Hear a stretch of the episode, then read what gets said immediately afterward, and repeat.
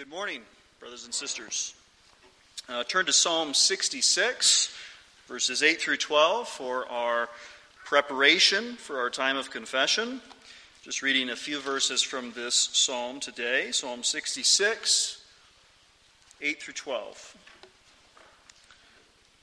This is the Word of God.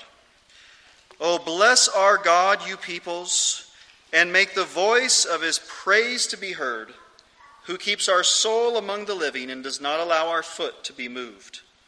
For you, O God, have tested us. You have refined us as silver is refined. You brought us into the net. You laid affliction on our backs. You have caused men to ride over our heads. We went through fire and through water, but you brought us out to rich fulfillment. Amen.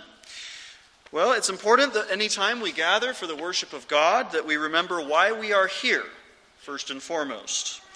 There are many blessings to being here. There's many good reasons to be here that we could list in different orders, but above all other reasons, why we are here is to glorify our God. And so this is our chief end, brothers and sisters, is to glorify God, to praise Him. And that's what this verse in Psalm 66, 66 commands us to do. It says, Bless our God, you peoples, and make the voice of His praise to be heard. Now, what are we praising God for? Uh, what are we blessing Him for? Well, this psalm gives us a very realistic picture of the kinds of things that we experience in the Christian life and that we worship in the midst of. One reason that this psalm gives us to praise our God is this God keeps our soul among the living and does not allow our feet to be moved. That's a very good reason to praise our God, isn't it? Thanks be to God. We are alive here today. We are here both in body and in spirit because our God has sustained us, has protected us, and has delivered us. But we need to see how this protection occurs and what context does it occur. How are we sustained? What are we sustained through? Does God's protection, not allowing our foot to be moved, mean that we are given the most comfortable, easy, and non risky existence that you could imagine? I trust that you know the answer to that by means of your experience this week. We know the answer to that. This is not how God's deliverance and sustaining occurs. It, it, comes in the midst of a fallen, broken world in which we experience pain, suffering, sorrow, difficulty, confusion, sin, etc. And that's what this psalm sets forth is the kinds of things that we are brought through in the providence of God and in which he still sustains us. Now notice the verses that follow that we read. Now keep in mind as I read some of these things that happen in our lives, that happen to God's people in the Old Testament and happen to us in different ways today, that the word you in each of these verses is the living God who providentially ordains that we go through these things. Here's what it says For you, O God, have tested us. You have refined us as silver is refined. You, the living God, brought us into the net. You laid affliction on our backs. You have caused men to ride over our heads. That's pretty intense stuff, isn't it? As you look at that list, you're thinking, God's ordaining all of these things for me to go through? Yes, that's what the psalm says is happening. This gives us a realistic perspective of what it looks like to be delivered and sustained by our God. It's through all of this kind of thing. And then it gives a very general statement. We went through fire and water. Uh, that's just a general description of the challenges of suffering, the fires of affliction, the, the dangerous waters that we must pass through. But thankfully, the list doesn't just end with afflictions, right? In the verse 12. It says in Psalm 66, verse 12, We went through fire and through water, but you brought us out to rich fulfillment. The God we praise today is the God who keeps us among the living, the God who brings us through affliction, and the God who brings us into rich fulfillment. This is the God who brought his people through the howling wilderness and deserts of Sinai into the promised land, right?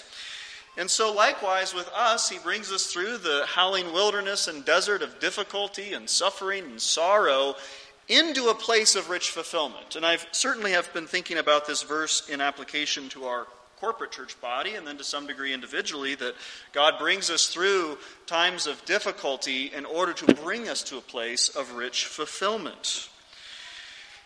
And so we can look forward to that. But what if you don't feel like you're in the place of rich fulfillment yet? Maybe you're thinking, I'm still in the fire and water stage.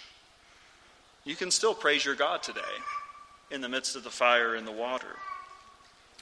That's what the psalm commands us to do. Bless our God, you peoples, and make the voice of his praise to be heard. And so, if you come in the midst of some sorrow, in the midst of some affliction today, in the midst of fire and water, remember that God's going to bring you to rich fulfillment, and let us worship him nonetheless. Or, not, I shouldn't even say nonetheless, I should say, because God is still sustaining us through these things, we should give him the glory and the honor today. And so this is a time of confessing our sins. And in light of this psalm, you may perhaps consider confessing your weakness in the midst of these challenges that you may be experiencing. That is certainly something we come up against is the weakness of our faith in these times.